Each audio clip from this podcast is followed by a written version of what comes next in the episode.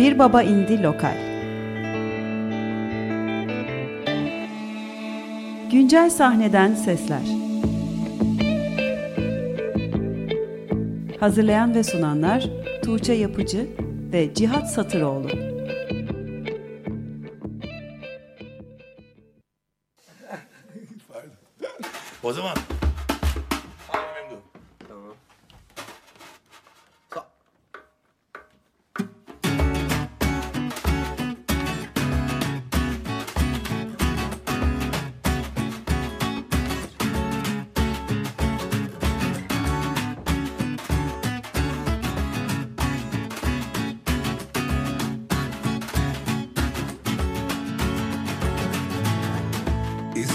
Yetmiyor uçmak için Kanat çırpmak lazım.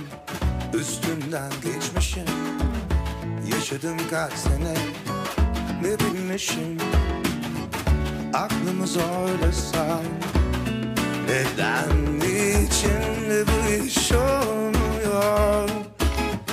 Hayat sensiz de gülüp oynuyor Kırılsa da kalp kolay kolay. Artık onun sözü geçmiyor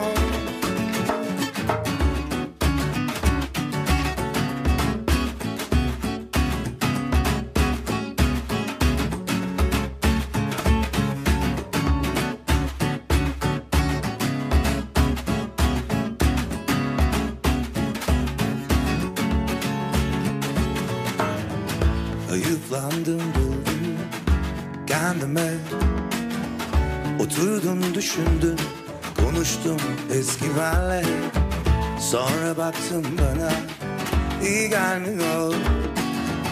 Kalk dedim gidiyorsun. Cesaretsizce bu iş olmuyor.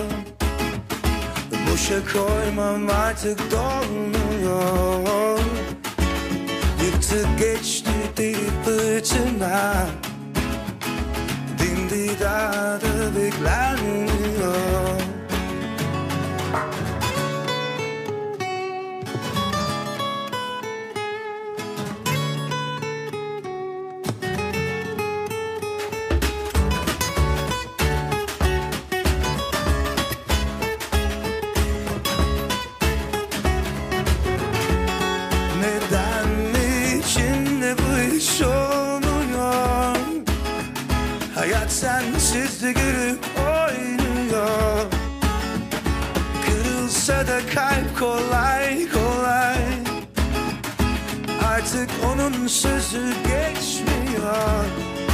Cesaretsizce bu iş olmuyor.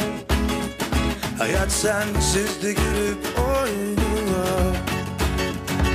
Yıktı geçti deli fırtına. Dindi dağda beklenmiyor. Yıktı geçti deli fırtına. Dindi dağda beklenmiyor Herkese iyi akşamlar. 94.9 Açık Radyo'da bir Bobendi Lokal programını dinliyorsunuz. Ben Cihat Satıroğlu. Hemen sol yanımda sevgili Tuğçe Yapıcı bulunuyor. Herkese iyi akşamlar. İyi akşamlar efendim. Ee, evet bugün lokalimizde yine bir konuğumuz var. İki haftadır konuk ağırlamıyorduk. Bu hafta Özledik. artık yavaş yavaş özledik ve gene konuklarımızla buluşmaya devam edeceğiz pazartesi günleri. Sezonda başlıyor artık ve önümüzdeki bir ay için tamamen konuklu bir program yaptık. Şu an konuklarımız belli gibi zaten. Evet. Onları da ufak ufak duyurmaya başlarız. Evet ilk olarak Cabbar'dan dinledik. Cesaretsizce olmuyor. Akustik versiyonuydu bu şarkının. Geçtiğimiz cuma yayınlandı. Ve evet bugün lokalimizde kim ağırlıyoruz Tuğçe? Geçen hafta bana sormuştun yine söyleyecek Hı hı. misin en sevdiğim müzik eleştirmeni diye programda diye sormuştun. Söyleyeceğim evet. Çünkü her fırsatta söyleme gereği duyuyorum. Bence bir müzik eleştirmeninde, müzik yazarında olması gereken bütün özellikleri, bütün vasıfları bünyesine toplayabilmiş bir kalem var bugün stüdyomuzda. Yavuz Hakan Tok bizlerle Ay, hoş geldiniz. Çok teşekkür ederim. Utandırarak başlıyoruz oldu. Hoş bulduk teşekkür ederim. Biz seviyoruz böyle utandırmayı. Ee, geçtiğimiz hafta programda da gerçi duyurusunu yapmıştık en son. Ee, Yavuz Hakan Tok bizlerle birlikte olacak diye. Ee, geçen hafta programın kapanışında yanlış hatırlamıyorsam. Evet. Ama o zaman karşılıklı övgülerimizi baştan söyleyelim. Ha, öyle mi? kısmı o zaman başlamadan ben de evet. gerçekten e, hani bu vesileyle burada bulunduğum için e, sizleri tebrik etmek istiyorum. Gerçekten e, hem bu radyo programı e, hem e, projenin tamamı aslında bir baba indi projesi de, dememde bir sakınca yok herhalde. Yok. O projenin tamamı gerçekten bir kütüphane gibi bir arşiv yaratıyorsunuz ve çok kıymetli bir şey yapıyorsunuz. Çünkü e, göz önünde olmayan ana akıma girememiş müzisyenlerin hepsini yani bir baba indinin sitesine girdiğiniz zaman ben de çok istifade ediyorum o siteden. E, hepsi bir kütüphane gibi al, a- arka arkaya çıkıyor ve çok kıymetli bir şey bu. Geleceğe kalacak bir şey. Onun için ben de sizi tebrik ediyorum. Biz de çok teşekkür ediyoruz o zaman karşılıklı e, övgülerden sonra. Geçen hafta da 10. yaşımızı doldurduk. Evet. Evet Ve evet. İlmek ilmek Ayrıca- örülmüş bir 10 sene var geride. Aynen böyle duygulu anlar yaşamıştık. Onların Radyoda da bizim için bir baba indin çok önemli bir parçası ve sizi de burada misafir etmekten çok mutluyuz bugün. Ki aslında şey e, sizi ağırlamamızın farklı sebepleri var zaten konuşacağız bunları ama biraz da böyle bir sektörel e, ne derler tatlı dedikodular da yapmak istiyoruz. E, Bunu Onursal Yazman videolarımızı yapan bir babaindinin video editörü ki şu anda da videosunu çekmekle uğraşıyor kendisi de stüdyoda. Onunla birlikte yaptığımız programda da bazı değindiğimiz şeyler vardı. Biraz belki oraları da girebiliriz değil mi? Basından bir basın mensubu olduğu zaman müzik basınına dair Hı hı. muhabbette oluyor. İster O zaman- istemez. Programı açalım istersen Tuğçe yavaş yavaş. Aslında siz bu hafta davet etmemizin sebebi Söz ve Müzik 90'lar belgeselinin bayramda yayınlanmış olması. iki bölümlük belgeselin NTV'de uzunca bir zamandır kaç seneydi efendim? E, işte aşağı yukarı yedi sene oldu. 7 Evet. sene 22 Bayağı. 23 22 bölüm. 22 bölüm yayınlandı bugüne kadar. Siz de bu belgeselin metin yazarlığını üstleniyorsunuz başından beri. Evet. Metin yazarlığı ve danışmanlığı. 90'lar belgeseli herhalde bugüne kadar söz ve müziğin en çok ilgi çeken bölümleri Evet öyle oldu. Çünkü ciddi bir 90'lar furyası var zaten şu anda. Herhalde tam onun üstüne denk geldi. Ee, ama e, biz aslında e, zaten hani 70'ler 80'lerle başlamıştık işe. Dolayısıyla bizim varacağımız noktada 90'lardı. Ee, ve e, enteresan bir zamanlamayla e, tam da bu furyanın üzerine geldiği için olsa gerek bayağı ilgi gördü evet. Var mı Cihaz soracağım bir şey? Yoksa ben devam ederim çünkü uzun uzun sorarım. Devam edebiliriz aslında. De- dere- devamında derinleştirdiğimiz zaman soracağım şeyler var ama istersen sen devam et. Oradan Sizin geçenlerde bakalım. Twitter'dan minik de bir serzenişiniz oldu.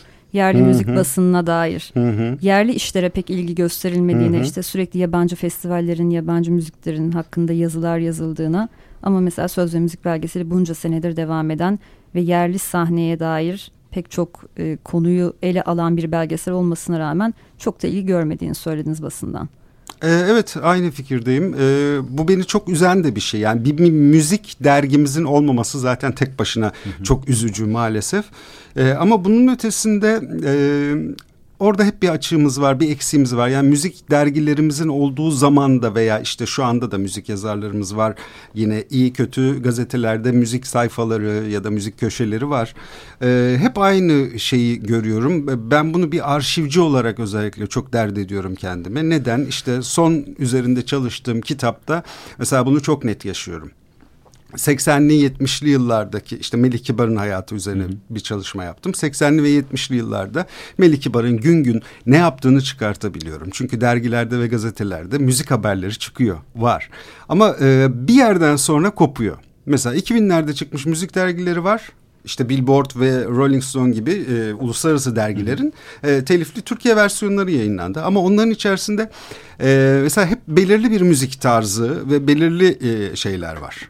Nedir E, haberler tarzı? var. Daha rock işte ve alternatif. rock ve alternatif. E, hatta bunun ben bir görsel sunusunu da hazırlamıştım. E, işte birinde Emre Aydın, Şebnem Ferah, Mor ve Ötesi, Hayko Cepkin... E, Aynı dörtlü başka bir e, dergide de yine e, hafta hafta ve ay ay e, yine kapak olmuş falan. Dolayısıyla e, şimdi ileride bir 20 yıl sonra birisi bir e, e, Türk popundan birisinin e, şeyini kitabını yazmak istese onunla ilgili hiçbir haber bulamayacak bu müzik dergilerinde. Ee, işte az önce size söylediğim şey yani siz arşive bir şey bırakıyorsunuz bir kütüphane bırakıyorsunuz. Ama biz de maalesef dijitalde bırakıyoruz tabii. Ee, ama şey yok yani e, yazılı basına baktığımız zaman e, mesela 2000'lerde çıkmış Türk pop dergilerine bak e, Türkçe dergilere bakın Türkçe müzik dergilerine Türk popuna dair hiçbir şey bulamıyorsunuz. Yani bu, bu gerçekten çok e, bana saçma geliyor. E, şimdi e, şey başka bir şey yani sizin yaptığınız bir konsept.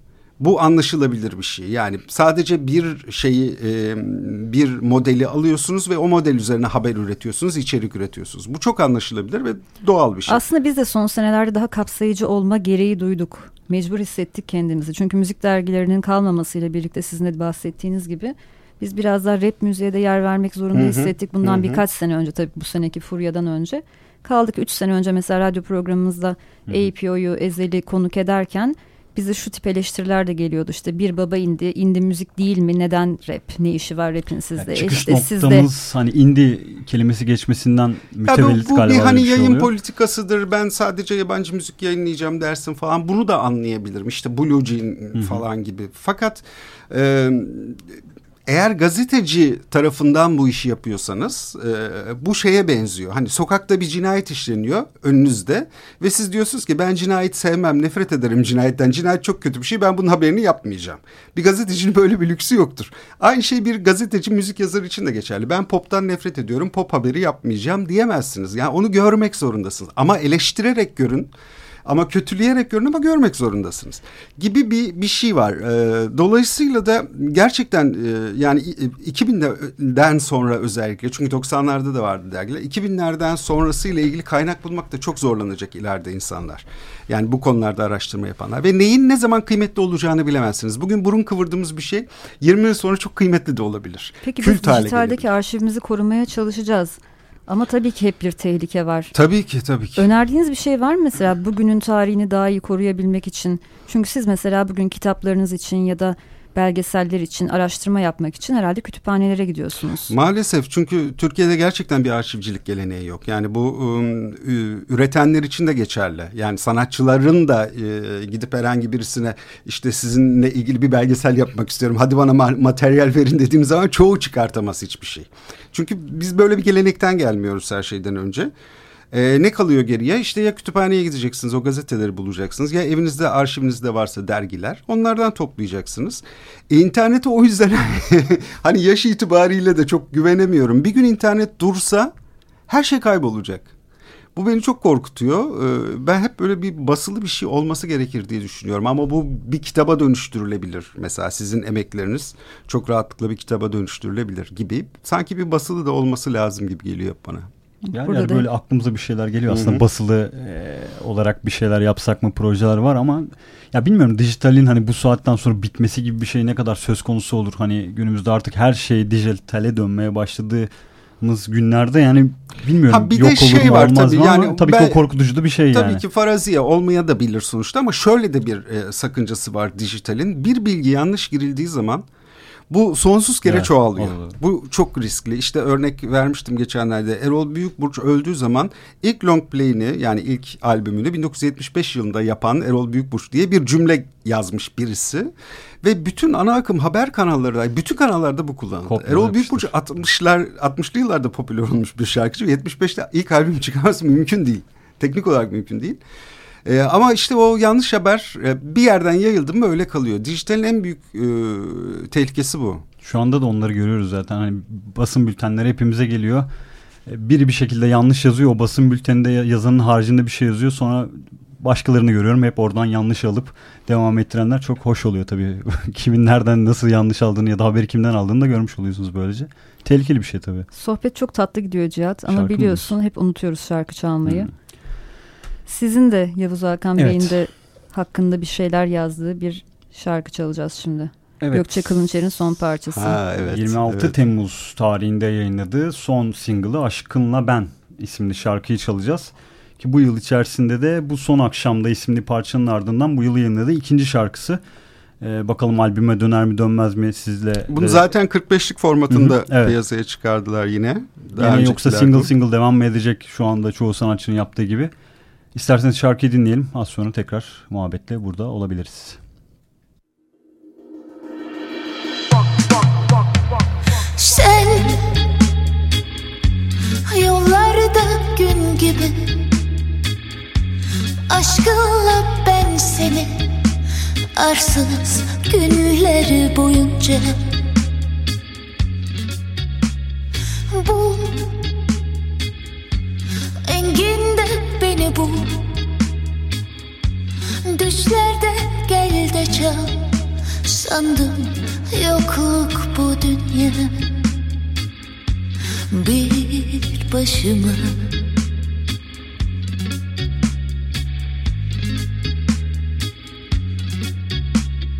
Koy ömrümden ömrüne sonsuza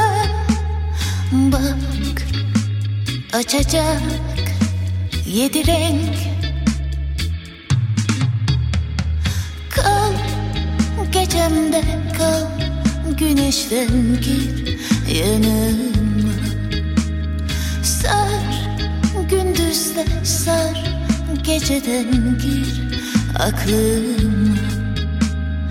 Kal gecemde kal Güneşten gir yanıma gündüzde sar Geceden gir aklıma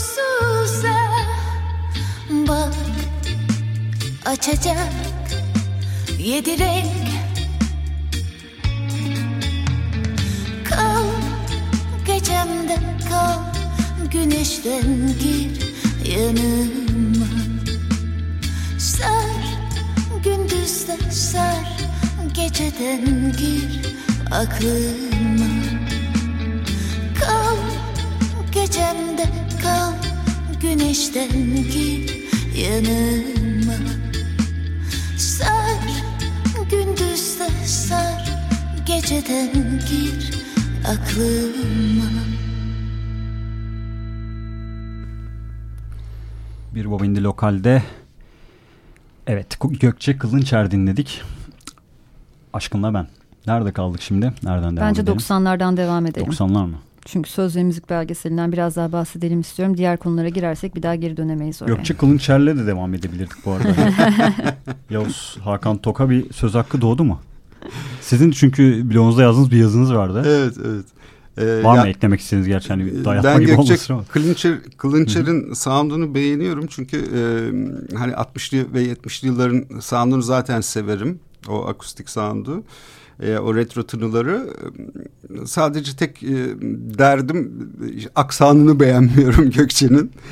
E, bunu soru olarak da sormuştum kendisine. Çünkü Türkçe konuşurken öyle konuşmuyor. Hı hı. Ama e, şarkı söylerken öyle söylüyor.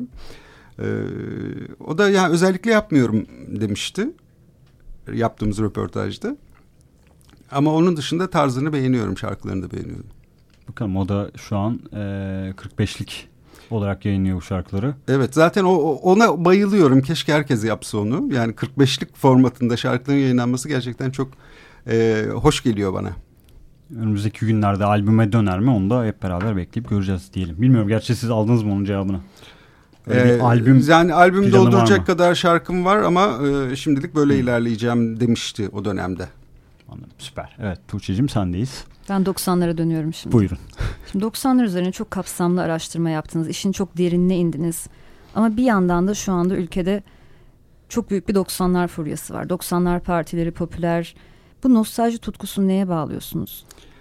Ee, ya e, öncelikle şeye bağlıyorum Ee, çünkü hani hem 70'leri hem 80'leri hem 90'ları görmüş birisi olarak hep bir e, bir 10 yıl 20 yıl öncesine bir e, zaten tutku oluyor. Ee, bu da işte e, ergenliğinde ilk gençlik döneminde dinlediği şarkıları ilerleyen yaşlarında dinlemek isteyenler için e, 90'larda büyümüşler için de şu anda onlar nostalji çünkü çocukluklarında o şarkıları dinlediler. Bu çok anlaşılabilir bir şey. Daha önce 70'li yıllar şarkıları için de aynı şey oldu. E, dünyada da zaten buna benzer bir furya yürüyor.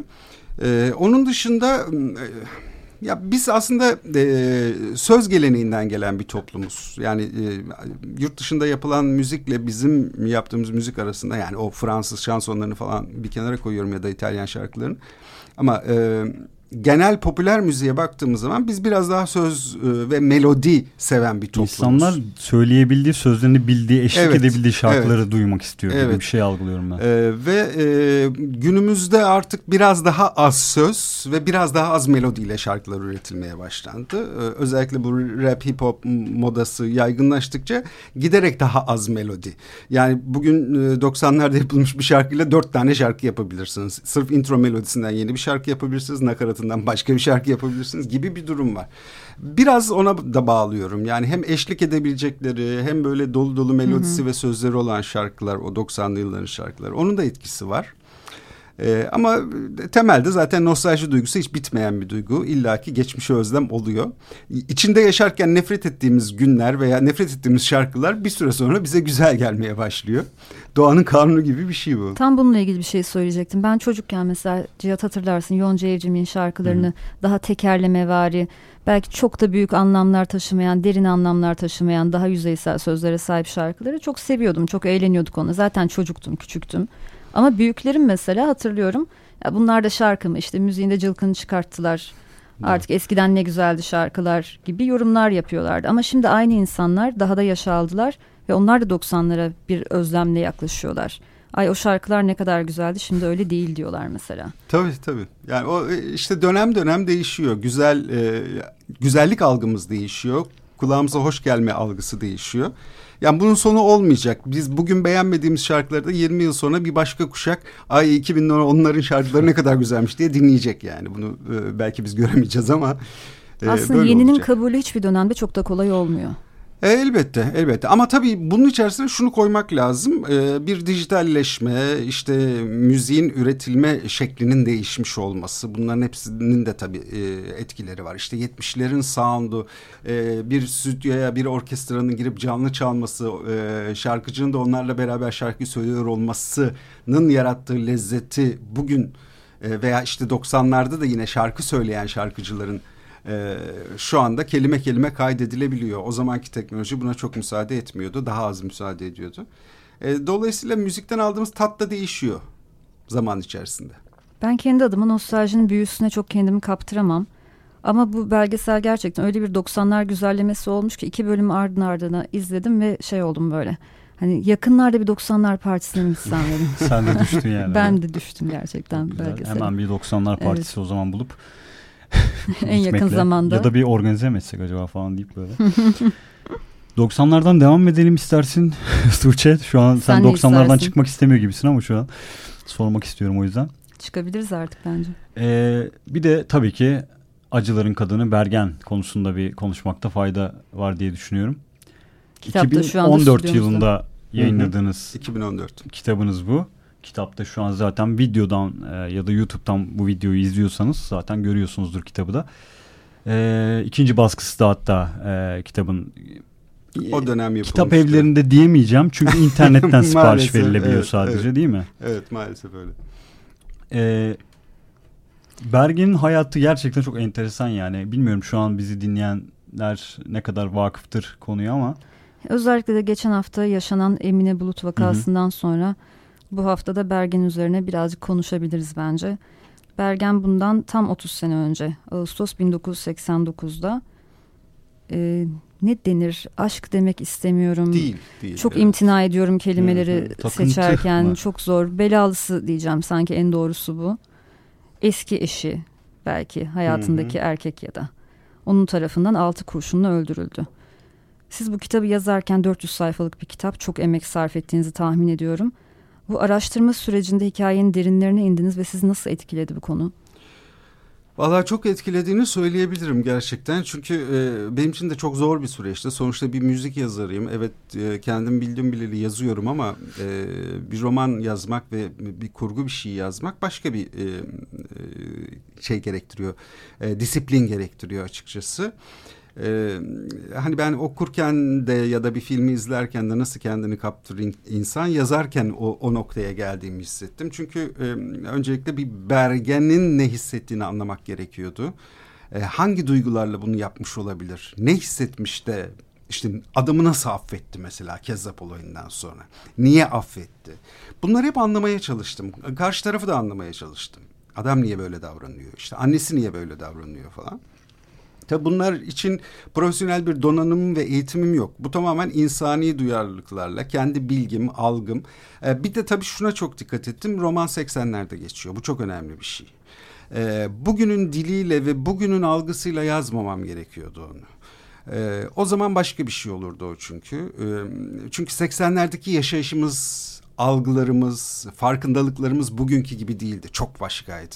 Ve ben o yılları yaşadım. Ee, hep oradan bakmaya çalıştım. Bergen bugünlerde yaşayan bir kadın olsaydı, yine aynı kültür e, ve eğitim e, donanımına sahip olsaydı başka türlü düşünüyor olabilirdi ama 80'lerde öyle düşünemezdi.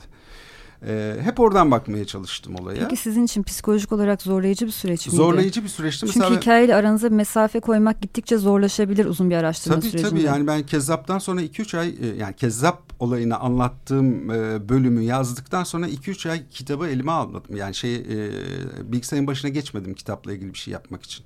Bayağı etkilendim ondan. Sanki ben Kezzap'ı yemişim gibi. Çünkü o dönem onu tedavi eden doktorla görüşmüştüm. İşte onun neler hissedebileceğini, fiziksel acılarını falan anlatmıştı bana çok detaylı olarak.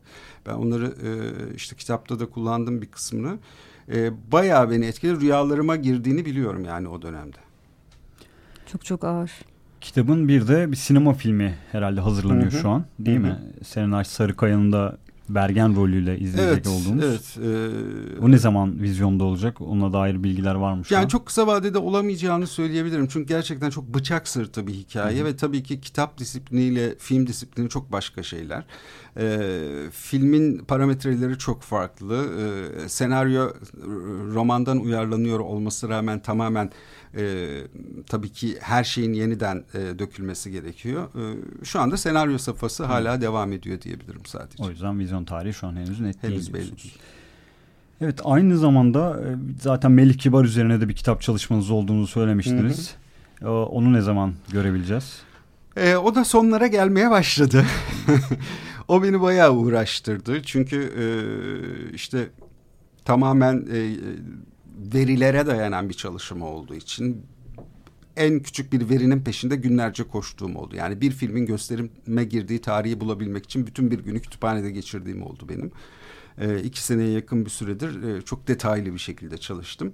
E, sonuçta hiç e, mutsuz değilim tabii bu durumdan. Çok da mutluyum çünkü gerçekten çok güvenilir, çok sağlam bir kaynak kitap olacak o e, ortaya çıktığı zaman.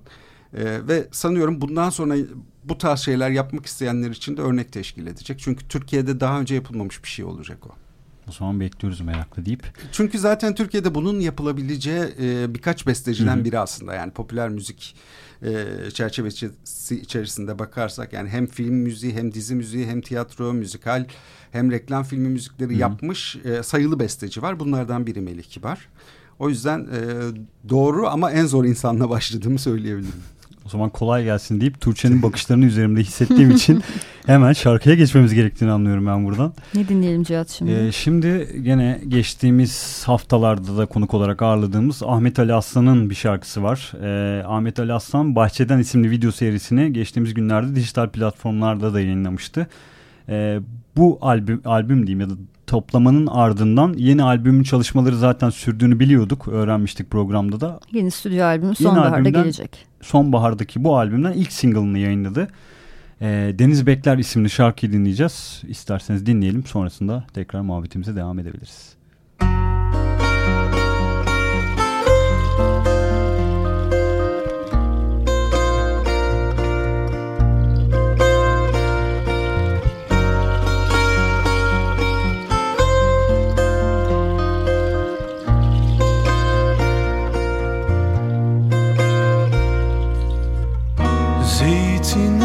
Dön bir bak. Tesadüfleri say. Her bir kıvrım bir an. Şimdiyi anlatan. Mavi gökler neler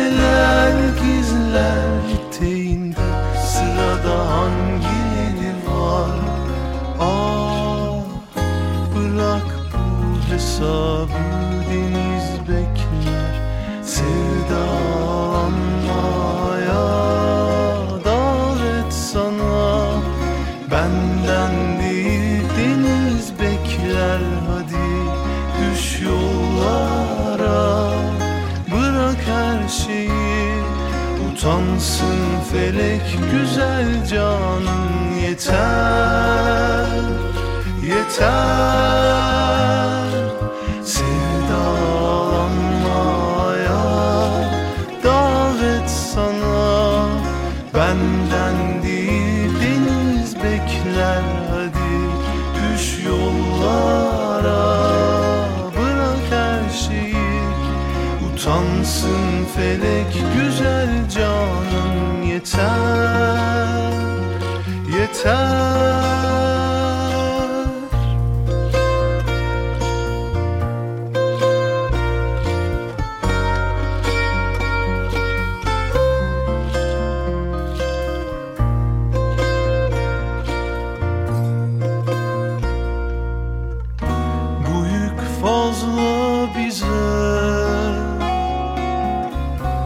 Özenme zeytine. Ne yazsan deftere. Zaten hep ters köşe. Mavi gökler neler gizler eteğinde Sırada hangileri var. Ah bırak bu hesabı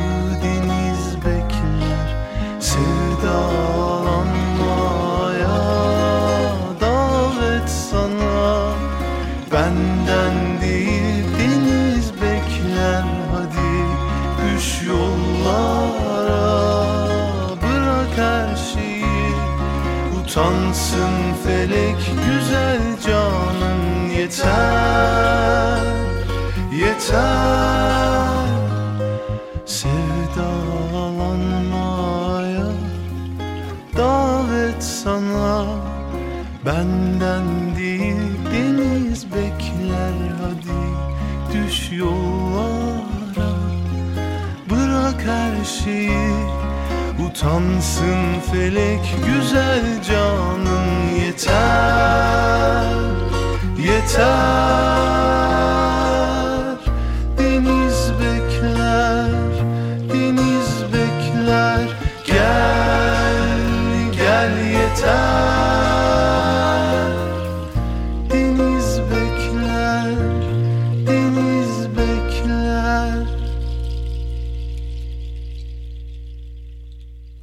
Açık Radyo'da bir Bobindi Lokal programında Ahmet Ali Aslan'dan dinledik yeni single'ı Deniz Bekler. Evet. Açıkçası biz pek de dinleyemedik bu sefer muhabbete daldık arada biraz. Önceden dinlemiştik Önceden neyse ki o dinlemiştik yüzden neyse ki. biliyoruz şarkıyı. Ahmet'e de buradan selam yollayalım o zaman. Evet albüm çıkınca yine gelir umarım. Bekliyoruz biz. Tekrar misafir etmek isteriz kendisini. Evet Tuğçe konularından şu an e, gördüğüm kadarıyla bakıyorsun ve hangi derin konuya Sayfalarca notumdan şimdi en derin konuya girmek istiyorum. Bu sene acaba kaç tane eleştiri yazı yazdınız şu ana kadar? Geçen bir rakam gördüm Twitter'da paylaşmıştınız. Çok uçuk bir rakamdı. Ee, yani şimdi ben bu sene bir kendi kendime bir konsept başlattım. Aslında sizinle bu bu konuda kaderimiz benzeşiyor. Çünkü ben de hani tamam basında da bir şeyler yapıyorum ama kendi başıma da bir şeyler yapmaya çalışıyorum ve bunun hiçbir hani maddi bir karşılığı da yok. Tamamen e, gönül işi. E, her gün bir şarkı yazıyorum bir kere. O kesin. Kendi bloğunuza. Evet evet her günün şarkısı diye bir konsept yaptım.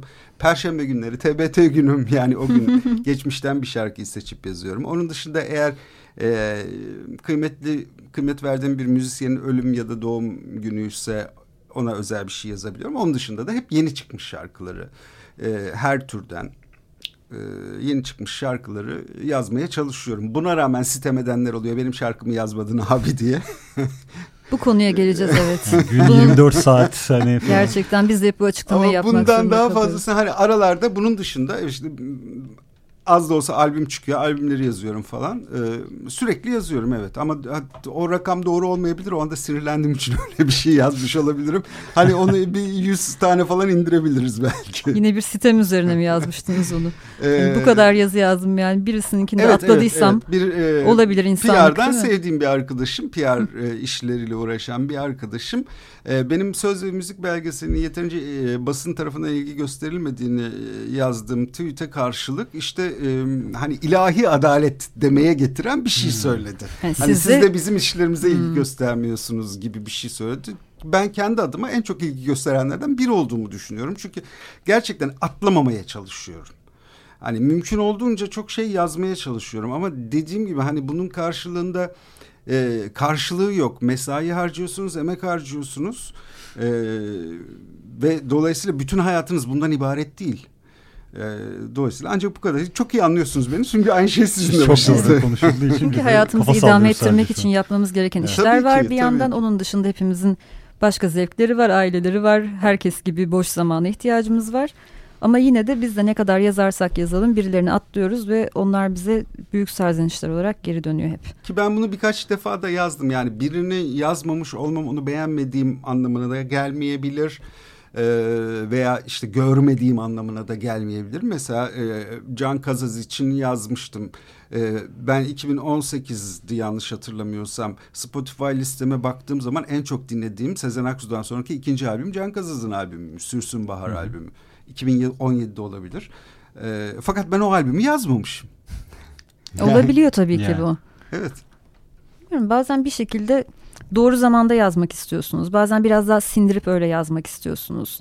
Tam güncelken yazamıyorsunuz. Aylar geçtikten sonra artık geç olduğunu düşünüyorsunuz. Yazı Çok farklı sebepleri olabilir ya da sende olabiliyor öyle şeyler mesela. Evet ben bir yazıya başladım diyorum Cihat'a mesela işte aradan Asla bitmiyor aylar birkaç geçiyor ay geçiyor falan. gönder artık o yazıyı falan Hazır diyor. değil diyor ama işte 10 Word dosyası falan yapıyor falan böyle şeyler olabiliyor. Bazı yazılarda çöpe çıkıyor yani hepsinde yayınlanamaz yazdığımız her şey. Ya bir de şöyle bir, bir şey var. var. Gerçekten Şimdi, söyleyecek bir şeyin olması lazım. Sizde de aynı şey geçerlidir. Bir şekilde her şarkıya zaten kulak veriyorsunuz. Hani öyle ya da böyle kimisi kendini daha çok dinletebiliyor. Aynen, kimisi tabii. işte playlistlerinize girebiliyor. İşte öyle ya da böyle işte mecralarımız var şu bunları sunabileceğimiz. Evet yazmış ol, olmayabiliyoruz ama bazen işte radyoda çalabiliyoruz. İşte geçtiğimiz hafta yaptığımız program bunlardan biriydi. Bir Baba indi yerli köşesine deki 131 tane çıkarttığımız isme dair böyle bir 8 tane isim seçip onları çaldık. Ki aslında hani radyolarda çok nadir çalınan isimler bunlar. Ee, gibi şeyler olabiliyor ama işte bu illa yazı olması, illa röportaj yapmak anlamına gelmiyor tabii. Çok farklı işler yaptığımız için bir köşeden dahil etmeye çalışıyoruz herkesi. Aynen öyle. Olabiliyor yani işte 90'lar belgeselinde de buna benzer bir şey yaşadık mesela. Ee, birkaç e, şarkıcımızdan sitem mesajları geldi. Beni niye, niye ben yokum? kullanmadınız ya da beni niye az kullandınız? Hmm. Ee, ama e, işte Atilla Özdemiroğlu'nun bir lafı vardı. Arşivciler bizim arkamızı topluyor derdi. O başka bir kelime kullanırdı onu kullanmayayım şimdi. Ee, yani evet biz toplamaya çalışıyoruz. Çünkü e, ortalığa saçılan bir sürü şey var. Özellikle şu son dönemde dijital sayesinde. Her gün onlarca şarkı yayınlıyor. Ve biz onları bir bütün haline getirip işte evet dinleyici bakın bunlar var demeye çalışıyoruz. Ama biz de e, sonuçta mucizevi varlıklar değiliz. Yani elbette kaçırdıklarımız oluyor. biliyor ya. Olabilir. Öyle bir yükümlülüğümüz de yok aslında. Tabii. Her şeyi yazmak gibi. Öyle misyonla yola çıkmıyoruz. iddiamız da yok. O yüzden bunun beklenmesi de çok doğru değil bence. Siteye gönül işi isminde bir kategori koyduk zaten. Hani bunun aslında biraz da hani gönül işi yaptığımız için ee, şimdi yine de serzenişleri de anlayamıyorum. Ama tabii Aslında... şunu da ben çok iyi anlayabiliyorum. Şimdi ben bir de e, işin öbür tarafında da duruyorum zaman zaman. Hı hı. İşte geçtiğimiz yıl bir Selami Şahin müzikali yaptık. Efendim bir kitap yayınladım. Ee, 90'larca diye bir proje yaptım. Böyle e, yani e, bir şey bir iş servis ettiğin zaman da karşı taraftan bir reaksiyon bekliyorsun. Çünkü siz programın... çok uzun zaman ona emek veriyorsunuz. Evet. Çok büyük heyecanla paylaşacağınız günü bekliyorsunuz. anlayabiliyorum. Çünkü ben de mesela isterdim ki işte o müzikalle ilgili mesela bir gazetede iki satır iyidir ya da kötüdür bir yazı çıksın. Ama hayır sadece basın bültenlerini kopyalayıp yapıştırdılar. Ee, evet bir sürü gazetede haber çıktı ama kimse yorum yazmadı. Bu tabii şey yapıyor. Üreten insanı da üzüyor bir taraftan. O yönden hak verebiliyorum. Onu anlayabiliyorum. Hiçbir geri bildirimi almamak çok büyük bir hayal tabii kırıklığı ki, da olabilir ki, belki bir sanatçı için. Tabii ki. İşte bu yüzden de yazanların çoğalması lazım. ve mecranın çoğalması lazım yani e, gazetelerin, dergilerin Hı -hı. daha fazla keşke olabilse. Siz çok popüler isimler hakkında çok derin incelemeler yazıyorsunuz. Popstarlar hakkında mesela Hadise, Demet Akalın, hı hı. Hande Yener ve bana bunlarla ilgili inceleme okutabilecek tek insan sizsiniz. Yoksa o kadar yaptıkları müzik ya da yaptıkları işler o kadar ilgimi çekmiyor ve o kadar onların diskografisini ya da Türkçe pop tarihi içindeki yerlerini yorumlamaktan, algılayabilmekten uzak bir noktadayım ki oturup okumam normal şartlarda ama hı hı. sizin müthiş dilinizle ve çok e, kapsamlı, detaylı bilgiler ışığında onları okuyorum. Şimdi şunu da merak etmeden duramıyorum. Bu kadar büyük isimler muhtemelen büyük egoları da beraberinde getiriyordur. Haklarında olumsuz şeyler yazdığınızda size bir geri dönüşleri oluyor mu? Yani açıkçası ya bu bana sorulan bir soru ama ben öyle çok e, ciddi e, olumsuz reaksiyon almadım hiç. E, bunu da herhalde Üslubunuzla mı alakalı Üslub, acaba? Hiç kişiselleştirmediğiniz için e, konuyu. Evet evet yani e, çünkü hep şey bakmaya çalışıyorum. Yani taraflı bakmamaya çalışıyorum. Evet iyi tarafları var. İşte en son Demet Akalın gerçekten başım şişti. Yani o konseri yazarken ilk paragrafın son cümlesi müziği bırakabilirdim başım şişmişti diye bitiyor. Ee, evet ben hani Demet Akalın şarkılarına maruz kaldığım zamanlar veya e, isteyerek dinlediğim zamanlarda oldu ama o konserde gerçekten korkunç bir e, gürültü kirliliği vardı ve gerçekten benim başım şişti. Ama buna mukabil evet Demet Akalın'ın çok ciddi bir fan kitlesi olduğunu ve bunun asla kısa vadede bitmeyeceğini, onu takip eden e, yani bunu gördüm ve bunu da yazdım ama onu da yazdım. E, dolayısıyla şimdi e, şarkıcı da herhalde muallakta kalıyor. Ki Demet öyle bir cevap yazdı bana. Yani dövdün mü sevdin mi anlamadım abi. Ee, yani Önemli iki tarafını olan muallakta bırakmak mı? Yok muallakta bırakmak. ya özellikle değil ama şey e, hani e, iyi tarafını da ya da kendimce kötü gördüğüm tarafını da yazıyorum. Evet açıkça ve dürüstçe ama iyi tarafını da saklamıyorum. Yani ya da e, be, bana doğru gelmeyen bir şey karşı tarafa doğru geliyorsa onu da e, saklamıyorum. Evet çok beğenen ve seven ve gerçekten tapınan bir kitle, kitlesi var. Bunu gördüm. Yani ben orada bir sürü konsere gittim.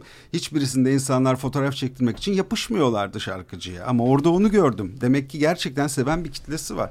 Bunu da yazmamak ayıp olur. Şimdi ben mi yanlış gibi. görüyorum bilmiyorum ama sizin pop müzikte yazdığınız eleştirileri belirttiğiniz kadar olumsuzluğu biz alternatif müzikteki herhangi bir sanatçı için yapamayız.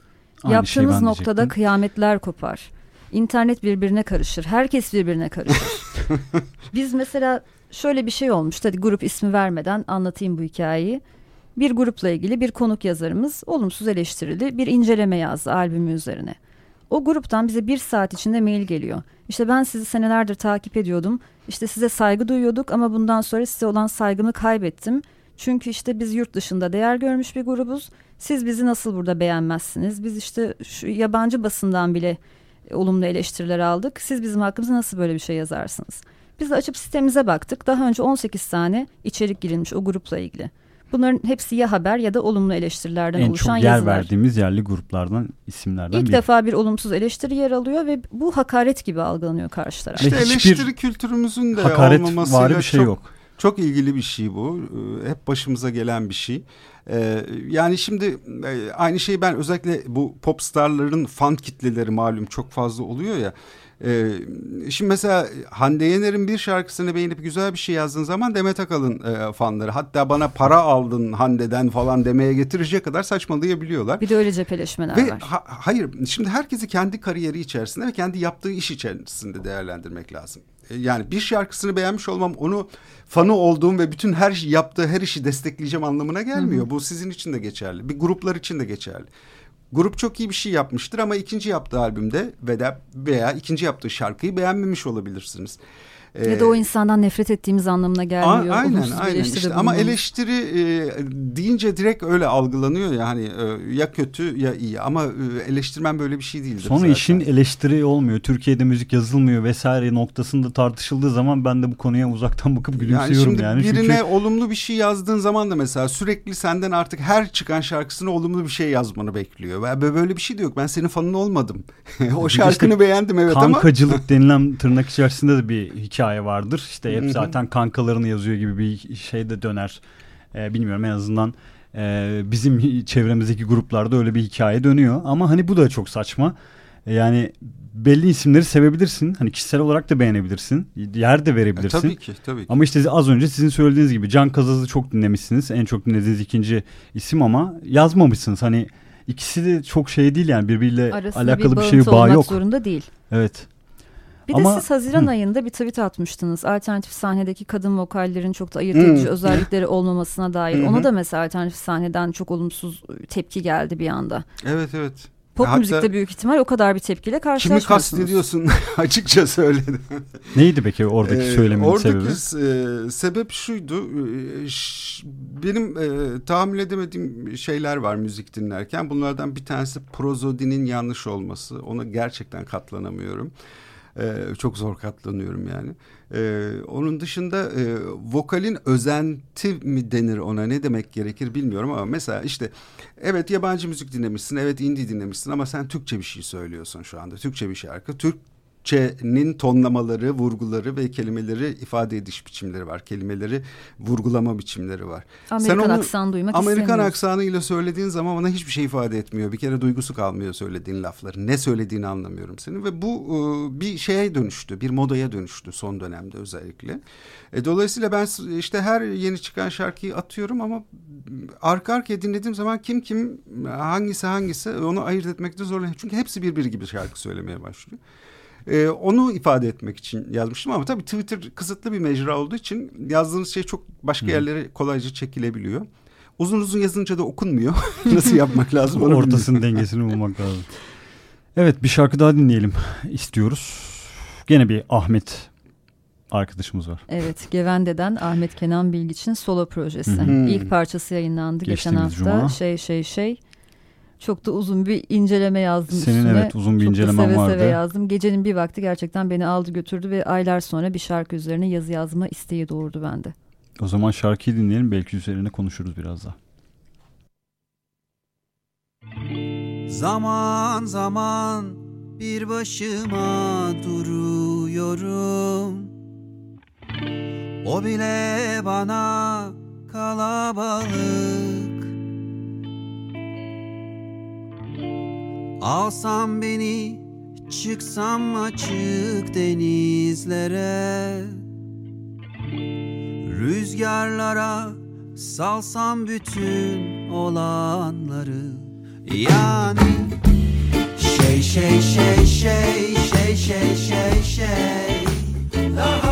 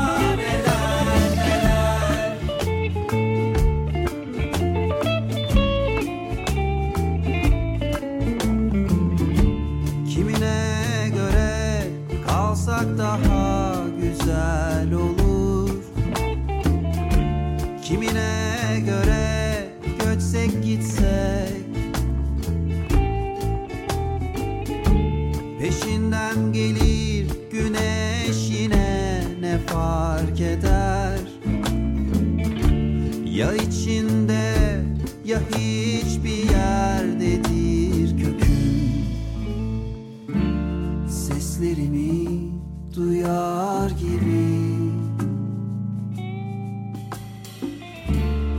Yüzlerimi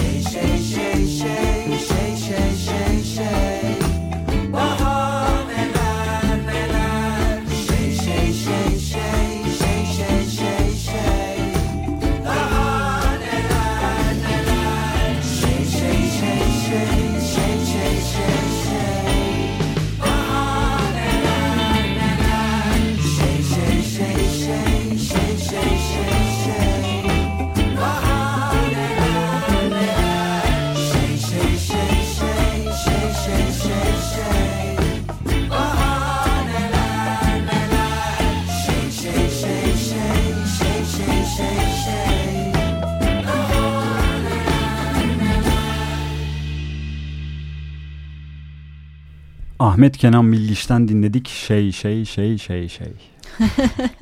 İki tane de benden Ahmet vardı. Kenan Bilgiç ne zaman konuğumuz olacaktı? 9 Eylül değil mi? 9 Eylül olması lazım. Evet. İki hafta sonra. 9 Eylül Eylül'de pazartesi konuğumuz stüdyoda olacak. Onu da duyurmuş olalım. Hem 2020'de ilkbaharda yayınlanacak ilk solo albümü öncesinde ondan minik minik tüyoları alalım. Neler Aynen. yapıyor şu günlerde. Bir şeyler duyuyoruz çünkü onu da bir paylaşmak, burada da konuşmak istedik. Evet programın yavaş yavaş sonuna geliyoruz artık. Ee, ama şu an bir radyodayız. Sizin de radyocu geçmişiniz, e, radyo programlarınız var. E, aslında ilk nerede başlamıştınız radyo programlarına? Radyo ODTÜ'de başladım. Yani ondan ODTÜ'de mi? öncesi var tabii yerel e, radyoların radyolar ilk dönemlerinde ben de yaptım Tekirdağ'da bir radyoda ama onlar tabii çok acemi şeylerdi. Hani kasetle yayın yaptığımız dönemler küçücük stüdyolarda. İlk profesyonel aslında Radyo ODTÜ ve e, hemen akabinde TRT Ankara Radyosu'nda, e, TRT FM'de yaptığım programlar var. Radyo benim çok sevdiğim bir şey. Yani bayılıyorum. E, çünkü sesinizle yarattığınız büyü bambaşka bir şey. Hatta o dönemde biz partilere başlamıştık. E, ben düşün ki saçlarım daha kırlaşmamış ama e, işte daha bundan 10 kilo daha zayıfım falan. Çocuk gibi bir şeyim ama radyoda hep eski şarkılar çalıp eski günleri anlatıyorum. Ve partilere gelenler ya Hakan Bey, Yavuz Bey nerede falan diye soruyorlardı bana. Çünkü beni benzetemiyorlardı. Sesin yarattığı öyle bir büyü var ya onu çok seviyorum radyoyu. O yüzden. Şu an peki?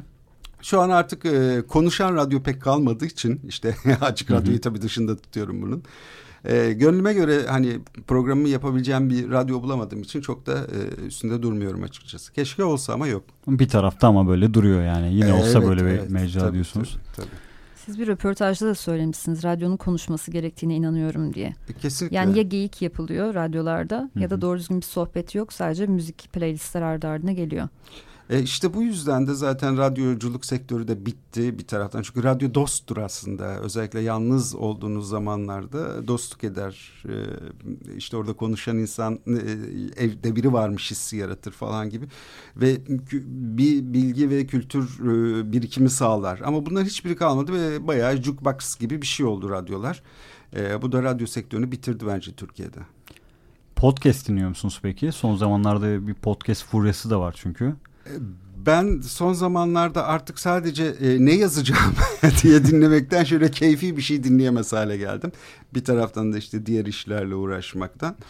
E, ama evet podcastlerin yaygınlaşması çok güzel bir şey. Çünkü hani saate bağlı kalmadan dinleyebilmek de gerçekten çok keyifli bir şey. Genelde bizde de aslında hani biri hakkında bir bilgiye daha fazla bilgiye ulaşmak için e, dinlediğim podcastler olabiliyor ya da programlar olabiliyor. Ama çok tematik podcastler çok dinlemiyorum ben. Ama e, takip ettiğim yerler var. Hala o play tuşuna basamadım bir türlü.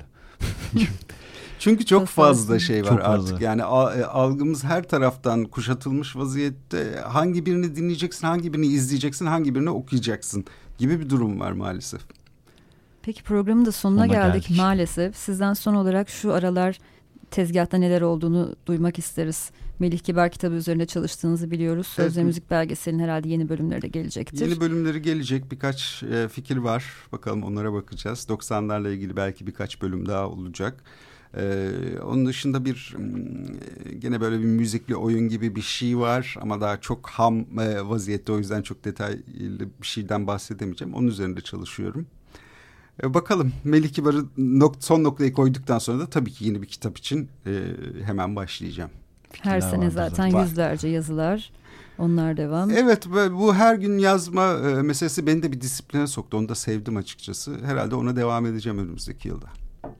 Çok teşekkür ederiz geldiğiniz için. Ben teşekkür ederim. Çok keyifli oldu. Çok sağ olun tekrardan. Ee, bizden bu haftalık bu kadar. Önümüzdeki haftaki programı istersen hatırlatalım Tuğçe. Stüdyo bayağı kalabalık olacak. Bayağı dolduracağız hafta. stüdyoyu evet. Yeni yayınlayacakları single vesilesiyle Barış Demirel Barıştık mı, Kamufle ve Da Poet. Üçü bir arada evet. Evet. Üçü bir arada burada olacak. Yeni Bayağı single'larını ve aslında olur. single serisini konuşacağız. Çünkü o single serisinin başlangıcını yaptılar. Ee, artık kim bilir neler konuşuruz. Bayağı şamata dönecektir diye düşünüyorum ben de. Gelecek hafta stüdyo kalabalık. 9 Eylül pazartesi Ahmet Kenan Bilgiç, 16 Eylül pazartesi de Akın Sevgör yeni yayınlanan albümüyle burada olacak. O zaman herkese iyi akşamlar. Haftaya iyi akşamlar. pazartesi burada olacağız. Görüşmek üzere.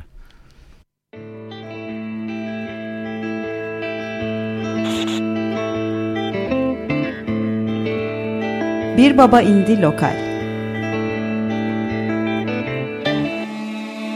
Güncel sahneden sesler. Hazırlayan ve sunanlar Tuğçe Yapıcı ve Cihat Satıroğlu.